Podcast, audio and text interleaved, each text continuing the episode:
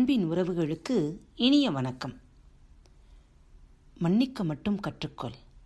ஏனென்றால் நம்மை ஏமாற்றியவர்களை ஒரு நேரத்தில் நாம் நேசித்திருப்போம். இந்த நாள் இனிய நாளாக அமையட்டும். மனசுக்கு மருந்து.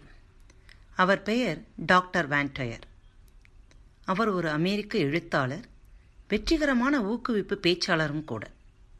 அவர் தனது எழுபத்தி ஐந்தாவது வயதில் இறந்துவிட்டார். வேன்டயர் அவரது இளம் பிராயத்தில் வாழ்ந்தது படித்தது எல்லாம் ஆதரவற்றோர் இல்லங்களில்தான்.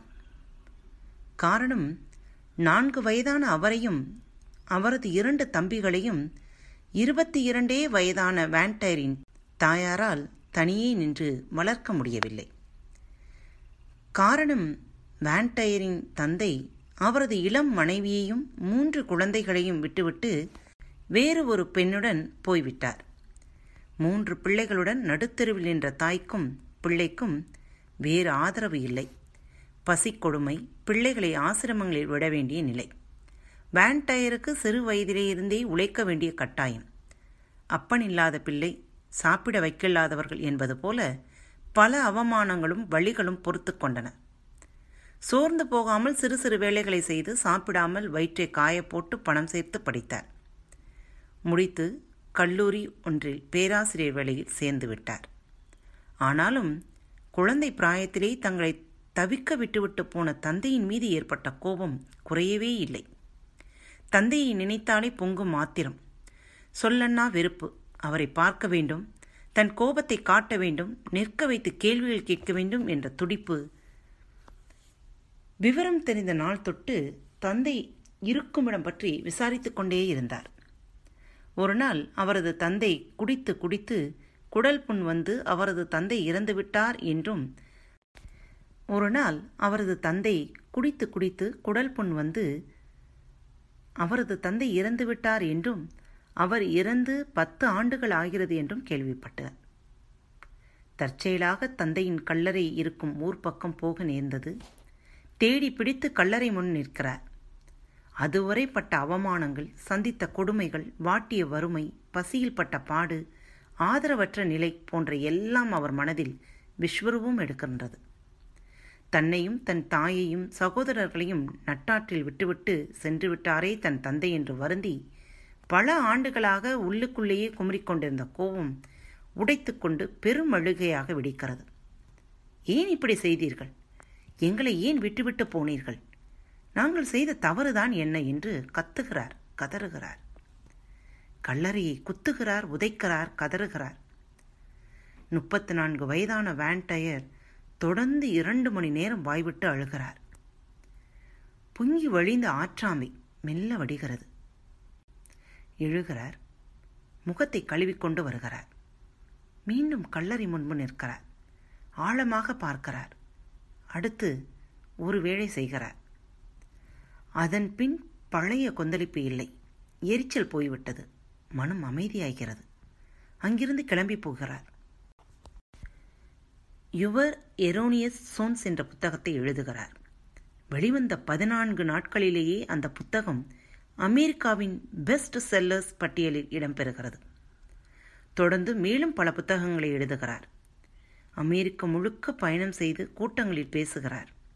அவரை லைஃப் கோச் என்று கூட கூறுகிறார்கள். ஃபாதர் ஆஃப் த மோட்டிவேஷன் என்றும் கொண்டாடுகிறார்கள்.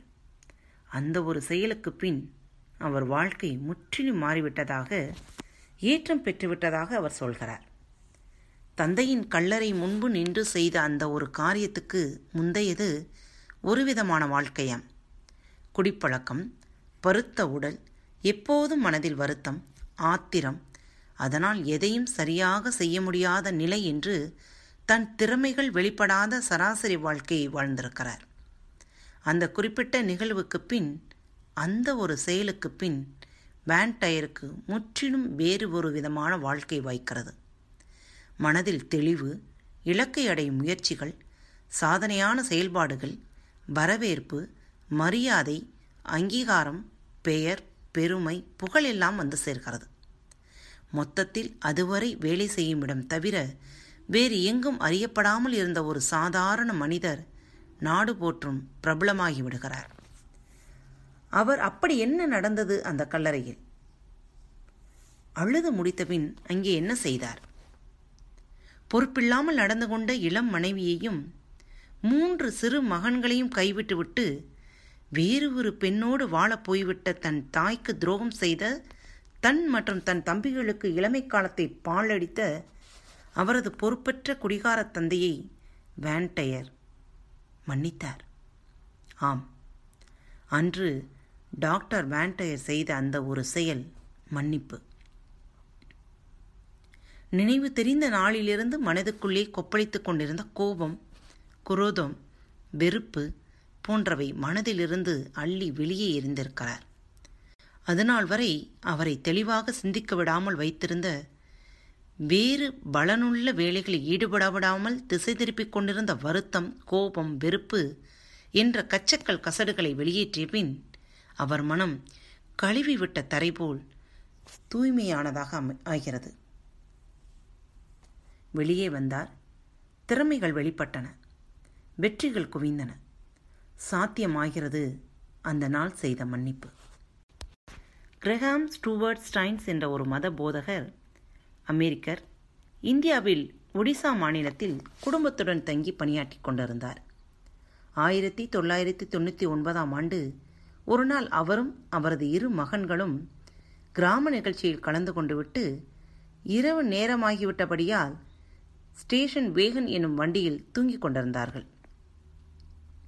அப்போது அவர்களை ஒரு கும்பல் தாக்குகிறது. பின்பு வண்டியோடு சேர்த்து கொளுத்தி விடுகிறது.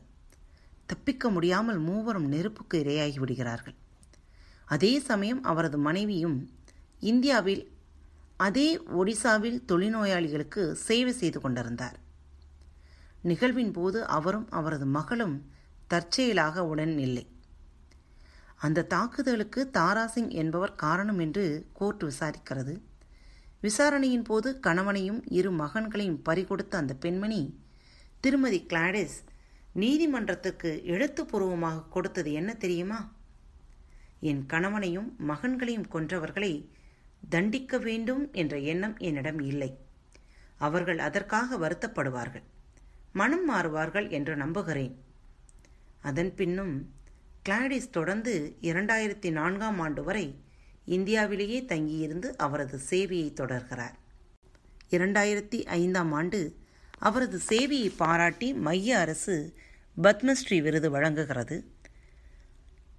இரண்டாயிரத்தி பதினாறாம் ஆண்டு கிளாடிஸ்க்கு Mother Teresa memorial international award அறிவிக்கப்பட்டு வழங்கப்படுகிறது. தன் கணவரும் இரு மகன்களும் கொல்லப்பட்டதையே நினைத்து கிளாடிஸ் மூளையில் உட்கார்ந்திருக்கவில்லை. குற்றவாளிகளுக்கு தண்டனை வாங்கிக் கொடுக்காமல் விடுவதில்லை என்று கருவிக்கொண்டு தன் வாழ்க்கையின் போக்கை மாற்றிக்கொண்டு விடவில்லை. அவர்களை மன்னித்துவிட்டு தான் எடுத்துக்கொண்ட நோக்கத்தில் தொடர்ந்து செயல்பட்டிருக்கிறார். வருத்தங்கள் உருவாகும்தான். கோபம் எரிச்சல் வராமல் எப்படி வாழ்க்கை வாழ்ந்திருக்க முடியும்? ஆனால் அவற்றை சிலர் பத்திரமாக மனசுக்குள் பூட்டி வைக்கிறார்கள். உள்ளே ஊன்றப்பட்ட அந்த கோபம் தொடர்ந்து கனன்று கொண்டே இருப்பதால் யார் மீது வருத்தமோ அவருக்கு தீமை இல்லை எவர் மனதில் புதைக்கிறாரோ அவருக்குத்தான் அங்கு திங்கு. சில செய்யும் அநியாயங்கள் துரோகங்களை கேடுகளை கண்டு மனம் கொதித்து போகும். அவற்றை மனம் ஏற்றுக்கொள்ளாதுதான் ஆனால் அவற்றை நினைத்து கொண்டிருப்பதால் யாருக்கு நன்மை யாருக்கு கேடு? நமக்கென்று ஒரு வாழ்க்கை இருக்கிறது செய்ய எவ்வளவோ இருக்கின்றது. நடந்ததையே நினைத்திருந்தால் அமைதி என்றும் இல்லை என்பார்கள் கண்ணதாசன். மன்னிப்பு ஒரு மருந்து. அது மாம் மருந்து மன்னிக்கப்படுபவருக்கல்ல மன்னிப்பவர்க்கு. ஆழ்மனதில் வன்மமும் இன்னப்பிறவும் சேராமல் பார்த்து கொள்ள தாங்கள் பின்பற்றும் வழிகளாக தியானம் யோகா எழுதி படித்து பார்த்துவிட்டு கிழிப்பது குளியலறையில் அழுது விடுவது அவ்வப்போது வெளிப்படையாக பேசிவிடுவது என்று பலரும் பல்வேறு வழிமுறைகளை வைத்திருக்கிறார்கள். மன்னிப்பு பற்றி நீங்கள் என்ன நினைக்கிறீர்கள்? அசை போடுங்கள். மீண்டும் சந்திப்போம். இப்படிக்கு உங்கள் அன்பு தோழி.